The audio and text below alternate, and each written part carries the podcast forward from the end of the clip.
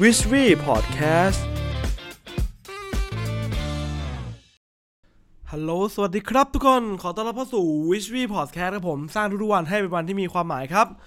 ตอนนี้คุณอยู่กับเบนซ์อนันต์คนเดิมเลยนะครับ วันนี้เราอยู่กันที่ EP ที่ 37 ครับผม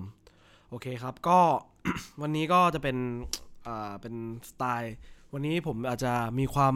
เอาเรื่องงานวิจัยขึ้นมาพูดคุยกันบ้างเพื่อให้มันมีความเข้มข้นขึ้นในรายการ v i s h w e Podcast ของเรานะครับ วันนี้ประเด็นที่ผมจะมาพูด ช่วงนี้ก็เป็นช่วงที่อยู่ในช่วงต้นๆปีอยู่เพราะฉะนั้นเนี่ยก็จะมีหลาย ๆ คนที่มีการที่จะตัดสินใจที่จะเปลี่ยนแปลงหรือการลงมือทำอะไรหลาย ๆ อย่างใช่ไหมครับ เพราะฉะนั้นวันนี้ผมจะมาพูดเรื่องประเด็นนี้ครับ เรื่องของการอารมณ์กับการตัดสินใจ ซึ่งประเด็นนี้เนี่ยนะอารมณ์กับการตัดสินใจเนี่ยเป็นสิ่งที่ผมคิดว่าหลาย ๆ คนรวมถึงตัวผมในสมัยก่อนเนี่ยก็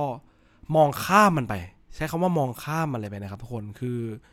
หลายๆครั้งเนี่ยเราไม่ได้มองว่าจริง ๆ แล้ว เวลาที่พวกคุณกำลังตัดสินใจอะไรเนี่ย คุณไม่ได้สังเกตอารมณ์คุณหรอก ว่าอารมณ์ของคุณที่เป็นอยู่ตอนนั้นอะมันเป็นยังไง เออ เรื่องนี้น่าสนใจมากนะครับ ก็ เพราะว่าวันก่อนผมได้อ่านหนังสือเกี่ยวกับงานวิจัยตัวหนึ่งแล้วเขาก็ได้มีการทำการวิจัยก็คือเหมือนมีการวิจัยเรื่องของว่าเออกระบวนการการตัดสินใจกับการใช้อารมณ์เนี่ยมัน มันเกี่ยวพันอะไรกันไหมหรือจริง ๆ มันไม่ได้เกี่ยวพันอะไรจริง ๆ คนเราใช้เหตุผลจริงๆหรอในการตัดสินใจอะไร ซึ่งงานวิจัยก็เดี๋ยวผมจะเล่าให้ฟังแบบสั้น ๆนะครับ คือมีการผู้ร่วมเข้าารับการทดลองเนี่ยก็จะได้ให้ดูคลิปวิดีโอก่อน คือดูวิดีโอคลิปตลกๆอย่างแบบเป็นฉากอารมณ์ดีแล้วก็หรืออีกส่วนหนึ่งก็เขาก็จะแบ่งอีกกลุ่มหนึ่งให้ไปดูคลิปวิดีโอพวกหนังแบบอารมณ์เศร้า คือก็คือแบ่งเป็นของกลุ่มให้ดูอารมณ์ดีกับอารมณ์เศร้า เพื่อจะแบบดูว่าอารมณ์มันเกี่ยวไหมหลังจากนั้นเนี่ยเขาก็ให้กลุ่มคนทั้งสองกลุ่มเนี่ยไปเลือกกระติกน้ำที่จะเก็บอุณหภูมิ ซึ่งผู้เข้าร่วมการทดลองเนี่ยบางคนก็ได้รับคำสั่งให้เลือกกระติกน้ำที่อยากได้เป็นรางวัล โดยใช้ความรู้สึกณขนาดนั้น คือใช้สัญชาตญาณว่าง่ายคือแบบเฮ้ยเลือกเสร็จเอาเอาเลยเอากันไหนเสร็จแล้วก็ให้บางคนเนี่ยได้รับคำสั่งก็คืออีกคนนึงแท้สัญชาตญาณเลือกเลยนะไก่คนนึงก็คือ สั่งว่าเฮ้ยพวกคุณไปประเมินข้อดีข้อเสียของกระติกน้ำในแต่ละชนิด แล้วก็การใช้งานของคุณสมบัติคือให้ใช้การพิจารณาอย่างรอบคอบ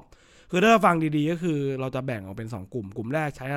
สัญชาตญาณคุณเลือกเลยอะไรกับอีกคนหนึ่งคือ ให้คุณใช้เหตุผลของคุณในการคิด หลังจากที่ทุกคนในห้องการทดลองเนี่ยได้ทำการเลือกกระติกน้ำเสร็จแล้วใช่ไหม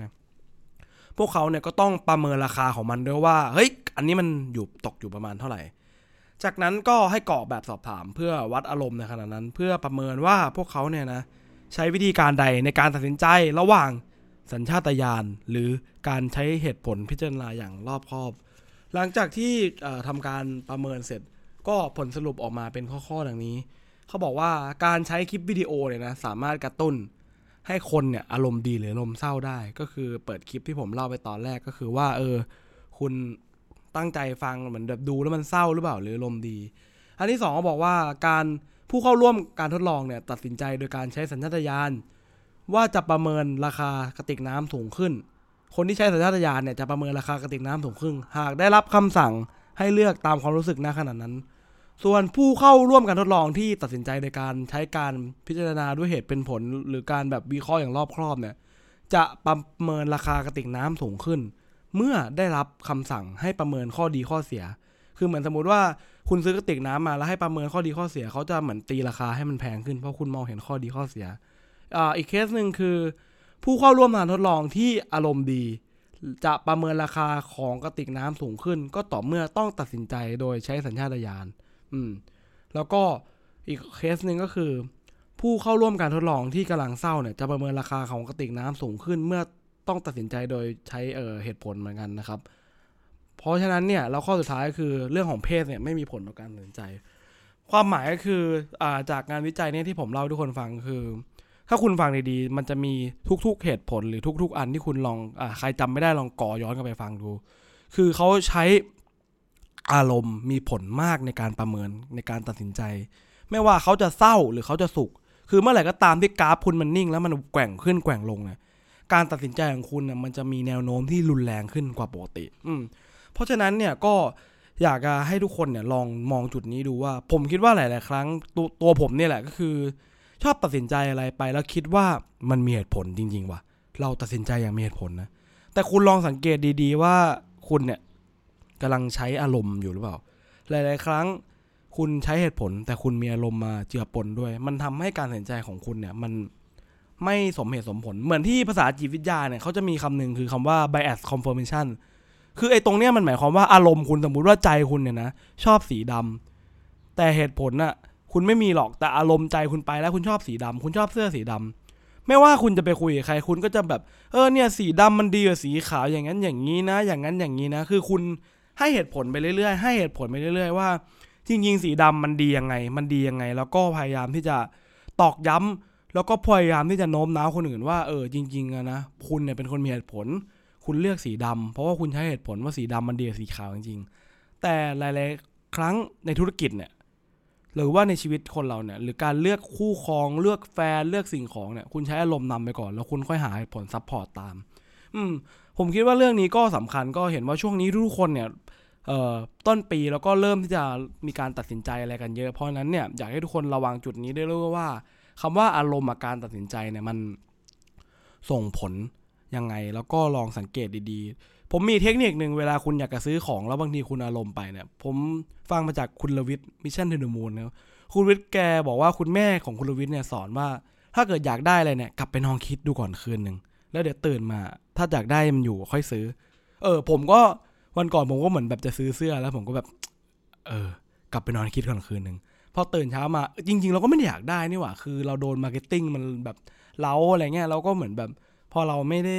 อยู่มันไม่ได้เห็นมันเราก็ไม่ได้อยากได้มันจริง ๆ เราก็รู้สึกว่าเออมันเป็นของฟุ่มเฟือยนะ เราไม่ได้อยากได้มัน อันนี้ก็เป็นเทคนิคที่เอ่อน่าสนใจมากๆครับสำหรับใครที่ตัดสินใจที่จะซื้อของที่จะสนอง want ตัวเอง คุณลองลองดูก่อนว่าเอออารมณ์คุณจริงๆ ตอนนั้นเป็นไง หรือกลับไปนอนคิดดูก่อนก็ได้คืนหนึ่งอะไรเงี้ยเผื่อมันจะทำให้คุณแบบ เออ คิดได้ดีขึ้นว่าจริงๆ คุณอยากได้มันหรือเปล่านะครับ โอเค ก็วันนี้ก็ประมาณนี้ผมขอปิดท้ายด้วยโคดคำคมหนึ่งที่ผมชอบมาตลอดนะครับ ก็เป็นคำคมที่ดีมาก ก็เขาบอกว่า don't promise when you are happy don't reply when you are angry don't decide when you are sad ก็คือแปลเป็นไทยง่ายๆก็คือคุณคุณอย่ารับปากคุณอย่าสัญญาตอนที่คุณมีความสุขคุณสังเกตดิเวลาแบบบางคนมีความสุขไปพูดพูดอะไรขอรับปาก ก็ตอนหลังก็ต้องมาสูญเสียคำพูดนี้ ต่อมาคือ don't reply when you angry บางทีเวลาคุณโกรธใครอยู่คุณทะเลาะกับแฟนคุณอยู่คุณอย่าตอบโต้อะไรเขากลับไป เพราะเมื่อไหร่ก็ตามที่คุณตอบโต้กลับไปอะคุณก็จะสูญเสียไปเลยเหมือนแบบหลายๆคนเห็นไหมคุณสังเกตไหมบางคู่ไงโอ้โหทะเลาะกันกูจะเลิกกับมึงอย่างนั้นอย่างนี้ คือตอบโต้กลับไปตอนที่โกรธสุดท้ายตัวเองก็ ไม่ได้อยากจะเลิกเขาจริงๆหรอกแต่คุณกำลังโกรธคุณกำลังใช้อารมณ์ในการตัดสินใจ แล้วข้อสุดท้ายคือ don't decide when you are sad คือ ผมเห็นหลาย ๆ คนแบบเหมือนกำลังเศร้าเสียใจตัดสินใจเออกูจะเลิกยุ่งกับมันแล้วกูจะอย่างนั้นอย่างนี้แล้วกูเออกำลังแบบเออเหมือนแบบทำผิดหวังในชีวิตแล้วไม่เอาแล้วพอแล้วตัดสินใจเลิก เนี่ยก็จะทำให้หลาย ๆ ครั้งเนี่ยก็ทำให้เราตัดสินใจพลาดไปนะครับ โอเคครับ เดี๋ยวทวนอีกครั้งหนึ่ง don't promise when you are happy don't reply when you are angry don't decide when you are sad เพราะนั้นเนี่ยก็ฝากไว้นะครับวันนี้ก็ประมาณนี้ครับ วันนี้ก็ขอให้ทุกคนแฮปปี้นะครับ ผมหวังว่าเรื่องนี้จะช่วยสร้างวันของคุณครับ สวัสดีครับผม บ๊ายบาย